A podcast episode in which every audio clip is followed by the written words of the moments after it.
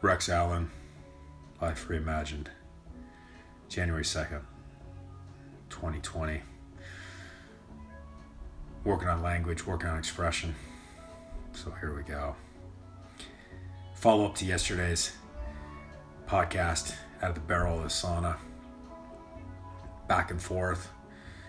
Sauna cold plunge. Always a fun thing and always more fun to do with my sons. Last night, my 10 year old Layton Allen jumped in with me and uh, caught the, the back and forth together. And I just, you know, again, experience is a big deal.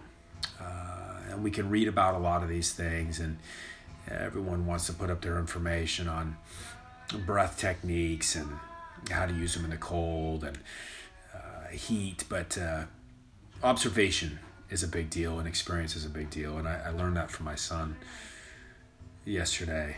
Uh, he went for his first cold plunge after being in the sauna for just a little bit, and, and I sat in the sauna and waited for him, and, and he submerged, and he came back in, and he kind of shivered a little bit, and he says, "Dad, that's 40 degrees." I said, "Yeah, it's 40 degrees," and he said, "Dad, have you ever noticed that when you're in the cold, you breathe a lot faster?"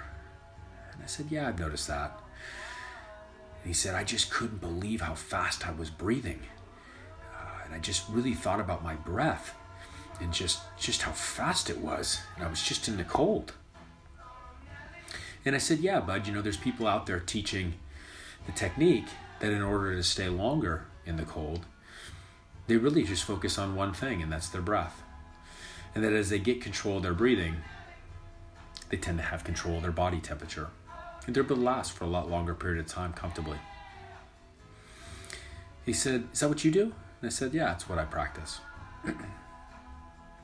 the second round came, and uh, Layton went in and he plunged again. And as I sat in the sauna and, and didn't watch, and and back he came in, and I noticed right away as he walked in the door that he wasn't shivering.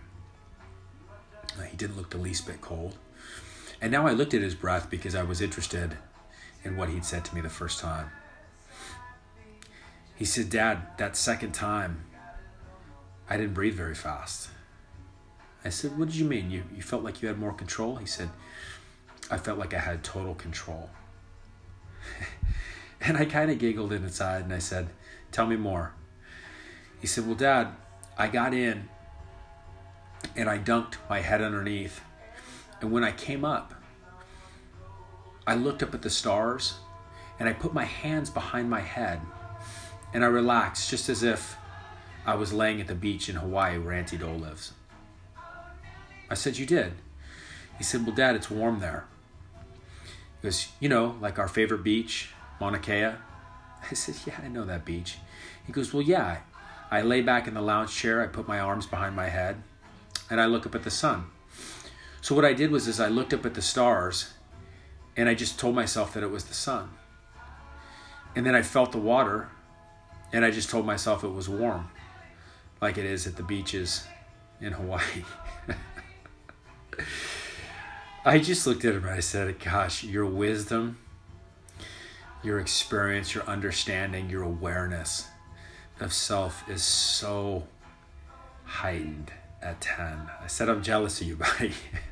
and really, I'm not jealous, but more just absolutely enthralled that this is who he is, uh, that this is who he's becoming, and that his observation skills and his experience tell him how he can get his body to function. Of course, science is good. Of course, it's good. Of course, information is good. But it can only take us so far. Our mind can take us so much farther, and that mind comes in the face of experience, is what I just saw last night.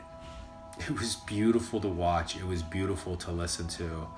And I know it was beautiful for him internally, although he may not have seen the magnificence of the event he was able to recognize, he was able to control and understand that his mind plays a role. He told me at the end, he says, Dad, I love to just visualize things. When I visualize whatever I want, it really helps me. I really felt like I could have just laid in that cold water all night long.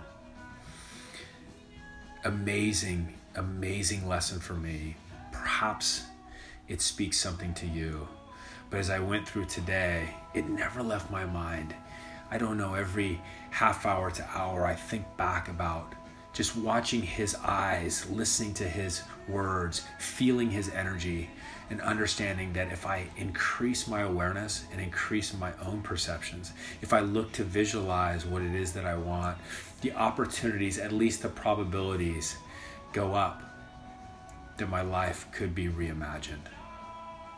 Look forward to talking to you tomorrow. Onwards and upwards. Until next time.